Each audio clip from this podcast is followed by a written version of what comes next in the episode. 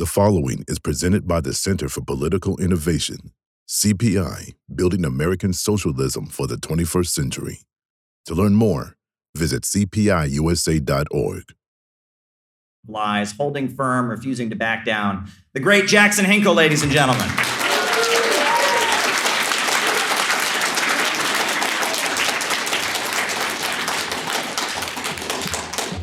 What's up, everybody? It's good to see you all. Big round of applause to Caleb Maupin and the Center for Political Innovation for putting this on.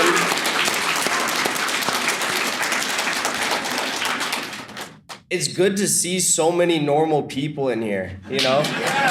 It's no, I'm serious. I'm serious. Like you all are like very normal people. I used to be involved with all these lib groups. I was I was a I was an S lib for years and like it was just like the weirdest people that I'd always see at events and stuff. I'm like, am I one of you? The answer is I wasn't. Um, I grew up in Orange County, California. It's a very like uh, affluent area. Everyone's white, pretty much. Uh, it's it's an interesting place to grow up. Um, my father, uh, he grew up in Jackson, Michigan. I was actually named after Jackson, Michigan, and his father grew up in Jackson, Michigan. And his father was a uh, he was a construction worker. So my grandpa, he was a he was a construction worker. Before that, he fought Nazis in Europe.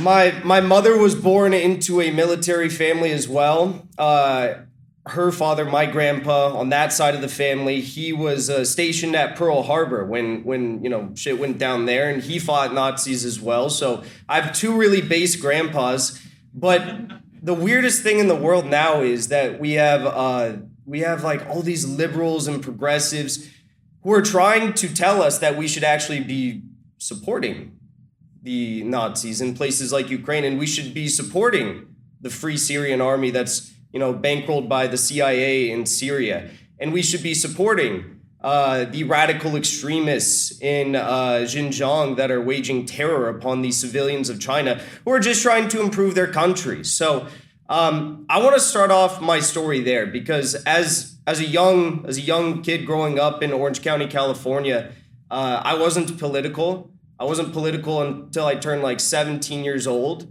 and um, I was in Spanish class in high school, and I was terrible at Spanish. But you know, you got to take the, like the one foreign language class. And my my Spanish teacher, he was a mentor of sorts to me. And uh, I was a surfer growing up, and he was a surfer, and he's like, Jackson, you can't just surf your whole life. Like you have to contribute something to the world. And it was good advice. And I decided to start an environmental group in my local high school it spread to uh, like eight i think we had eight or nine or ten different chapters across the country. Uh, we got a massive eight uh, campus solar power solar power project uh, put in in our school district. We got plastic water bottles you know taken out of our school district and stuff. It was all like very just like basic surface level environmental stuff. And i thought that was like the cutting edge of like oh the revolution. Like joe sims like good morning revolution. Like i thought i i thought that's where it was at you know? And uh, for some reason it just really wasn't like setting in for me. It, it just felt like there was always something more there that, that we needed to be doing you know? Um, after that you know I, I got into this like liberal pipeline of like progressivism. I was on nancy pelosi's youth council. I was i was on like monthly meetings with her. It was crazy and uh, 10 other kids. And uh, yeah, I was in the thick of it. And um, after that, I ran for city council in my hometown, uh, again, as a, as a liberal. And uh, it really wasn't until I started to delve in the world of like online politics, so to speak, that I started to get exposed to a different worldview. Something that resonated more with my youth of just being a normal American that loved to surf, loved to hang out with my friends, loved my neighbors, wanted to improve my community, strengthen the bonds of my community, uh, make sure that our community was safer and a better place to live for everyone. And um, I started a YouTube show. And when I began the YouTube show, you know, I was kind of all over the place. I had some like very like liberal friends. I had some friends that were like Caleb, for example. And uh, Caleb w- won over my my heart and mind, you know, with with how he talked about American patriotism. He really did. He really did. And uh, I think if it uh, weren't for Caleb, you know, and, and the ideas that we've all brought to the table here today, uh, patriotic socialism, anti-imperialism, Marxism, Leninism, um, I think that the state of politics in the United States would be pretty pretty damn depressing, right? Uh, we've been sold so many lies by the squad, by people like AOC, Ilhan Omar, Rashida Tlaib, all these figures. You know, they came in telling us, "Oh, we we take no corporate PAC money. That means we're good. That means we're good." Turns out they're still voting for targeted sanctions on all of these countries that are impacting not just like innocent people, not just civilians, but the poorest people on the globe that we as you know citizens of the United States should be working with to uh, you know industrialize the world and help these people. Uh, the squad continues to vote for 1.9 billion dollar increases in the Capitol Police and Security budget. What happened to defund the police? There's such frauds. And you know what they're using that money uh, at the Capitol Police to do now? They're using that money to set up covert operations within Capitol Police headquarters all across the United States, not just limited to Washington, D.C. And they are actually uh, doing covert spying operations on people who they think may have been associated with January 6th. They call them radical political extremists, just like all of us. Yeah. That's why so many of us are getting censored off the internet right now. I'm sure there's probably many of you who are censored right now, or maybe have like a Russian state affiliated media tagline on your Twitter accounts. Uh, what happened to the radical, uh, the radical left that supposedly stands for free speech? I thought that was a principle of what we stood for. I thought we stood for free speech. Turns out that the squad and the progressives in Congress they would rather censor you all off the internet um, if you happen to point out that maybe they, you know, AOC wasn't in the Capitol building on January 6th and her life wasn't really a threat, or if you happen to point out that uh, you know they're they're they're uh, tools of the imperialists, they're tools of the deep state, they're tools of people like George Soros who are actually funding and bankrolling the political action committees that are funding their campaigns and operations. But no one wants to talk about that in the press. All the press wants to talk about, all Ryan Grim wants to talk about, all the Intercept, Jacobin, all these people they want to talk about is shitting on the trucker convoys, uh, shitting on the true uh, American patriots that are actually trying to work for a better country and a better world, and to uplift people like AOC who are selling us all out. Okay, so that kind of brings me to. Uh, where we are at today with the current uh, conflict going on in Ukraine uh, surrounding Russia. Now, one of the main things I like to do on my YouTube show uh, is go out and make fun of all of the the you know the weird people, as I put it at the start of the speech, who are selling us all lies about what's going on around the globe today. One of the biggest lies that I have seen circled on the media today is that Russia began this so-called invasion this week. That is the biggest lie I've ever seen if you have an ounce, an ounce of like the history that has taken place over the past eight years, and we've all been alive for the past eight years. I mean, it's it's not like anyone can plead ignorance on that. Uh, you would know that it was actually the U.S. and it was actually Ukraine who started all of the warmongering um, that is currently taking place in that region.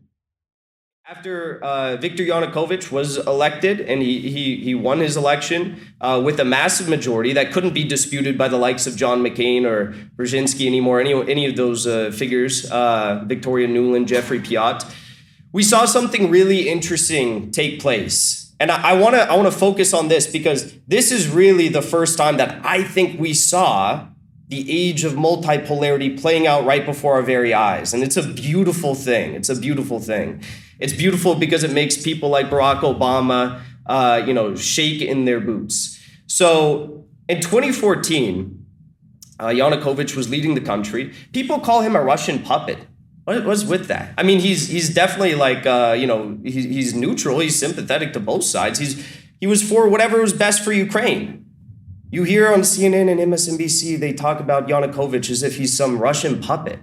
I can list you point after point after point of things that he did which were actually in opposition to what Putin wanted him to do while he was leading the country. But they won't tell you that. They won't tell you that. All they'll point out is that he, for some reason, who knows why, he rejected the IMF loans that were trying to be given to his country. The, you know, the very generous IMF. It's not like they've screwed over countries ever in the past. And he made a decision that really pissed off a lot of Western imperialists. He made a decision. He said, you know what, IMF, you know what, EU, I don't really think this is for us. I think we're gonna we're gonna stall the negotiations right now. And I'm gonna talk to Putin about how we could potentially open up trade relations with Russia. Now, that was devastating. That was devastating for the likes of Western imperialists who had put so much time and energy into making Ukraine their puppet state. I mean, listen, you guys ever think about, you know, all that hard work that Victoria Nuland put in? Do you ever do you ever have like any emotions whatsoever? Are you guys just all like sick, cruel people that don't think about the the hard work of Western imperialists? Put so much energy into leading a coup in that country. I mean, come on. It was years and years of hard work. They funneled millions of dollars through the Soros Foundation, and now you guys just want to say that they, they don't get to run the country? crazy, crazy. Um, but yes, that, that, so he said he basically gave the middle finger to the IMF and the EU, and uh, there were some legitimate protests that took place uh, in in response to this within Ukraine, and those protests were co-opted by the likes of uh, the Renaissance Foundation. Uh, new media that was founded in Ukraine to basically bolster and co opt these protests, which were called the Euromaidan protests. You've probably heard of them. Uh, violence came to the streets of Ukraine for the first time, distinguishing these protests from the 2004 color revolution that we were talking about a moment ago. Where did the violence come from, though? It came from radical, ultra nationalist, right wing, um, eh, you know, members of Ukrainian political factions, the OUN, Right Sector, Trident. Uh, these groups are led by the ideological inheritors of people like Stefan Bandera, who's a Nazi collaborator who played a major role uh, during World War II and the uh, Cold War in slaughtering hundreds of thousands of Soviets, Polish people, Jewish people in the most gruesome ways imaginable, disgusting stuff. And now today you have progressive icons like Vaush who are saying, "I'm a, I'm a, you know, Ukrainian anarcho-nationalist." It's insane the world we live in. But um, that all took place. Violence came to the streets of Ukraine, and uh, we saw a coup take place. Some of these progressive icons that I've mentioned tonight will, will lie to you and tell you that, oh, well, Yanukovych was democratically impeached. That's not true. Listen, I was really b- bad at math in high school. I was really bad at math in high school, but per my reading of the Ukrainian constitution, you need three quarters of parliament to impeach a sitting president. That means you need 338 votes. They only got 328 votes when they tried to impeach Yanukovych. And this was with the backing of Western, Western pressures. They were taking over government buildings, private residences of Yanukovych. They were massacring people in the streets, and they still couldn't manage to get three quarters of the parliament to, uh, you know, be fearmongered into voting for this guy's impeachment. A sad state of affairs or the Western imperialists. They can't even do that. Regardless, uh, Yanukovych had to flee Kiev. He went to the second largest city in Ukraine. Um, he didn't leave the country. He didn't leave the country. And in fact, he fled Kiev by helicopter. No one knew this at the time because he had received threats that his motorcade was going to be shot. Turns out his motorcade left Kiev without him in it, and snipers rained down on his motorcade. These are all things that the press won't tell you about what's going on in Ukraine. After this, they illegally took Yanukovych out of power. Uh, there was resistance that uh, formed in eastern Ukraine, what we now refer to as the People's Republics of Donetsk and Luhansk. Yes.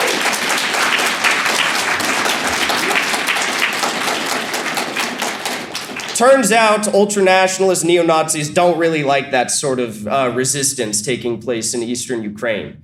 So they launched a war upon these kind folk who were fighting for their sovereignty. Between eight years of this fighting having started in 2014, uh, 14,000 people died. You saw the image that Caleb showed you earlier of uh, you know, memorials for all of the children who have been killed in the fighting. In the past three years of the fighting in the Donbass, 81.4% of the civilians who were killed in this fighting happened to die on the side of the Donbass, of the Donetsk and Luhansk.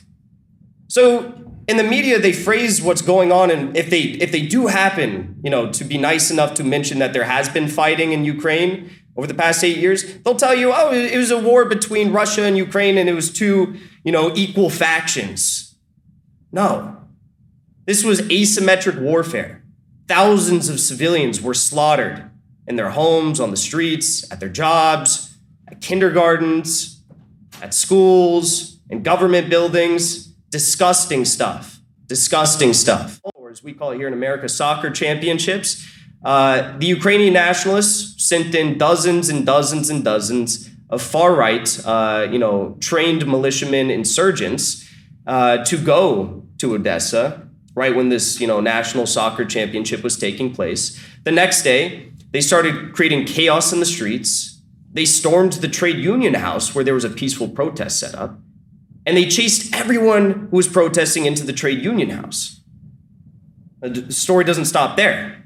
They began throwing Molotov cocktails at the trade union house. They barred the doors, they barred the first story windows, they wouldn't let anyone out dozens and dozens of people either burned to death that day or they died jumping out of the third story windows to the floor.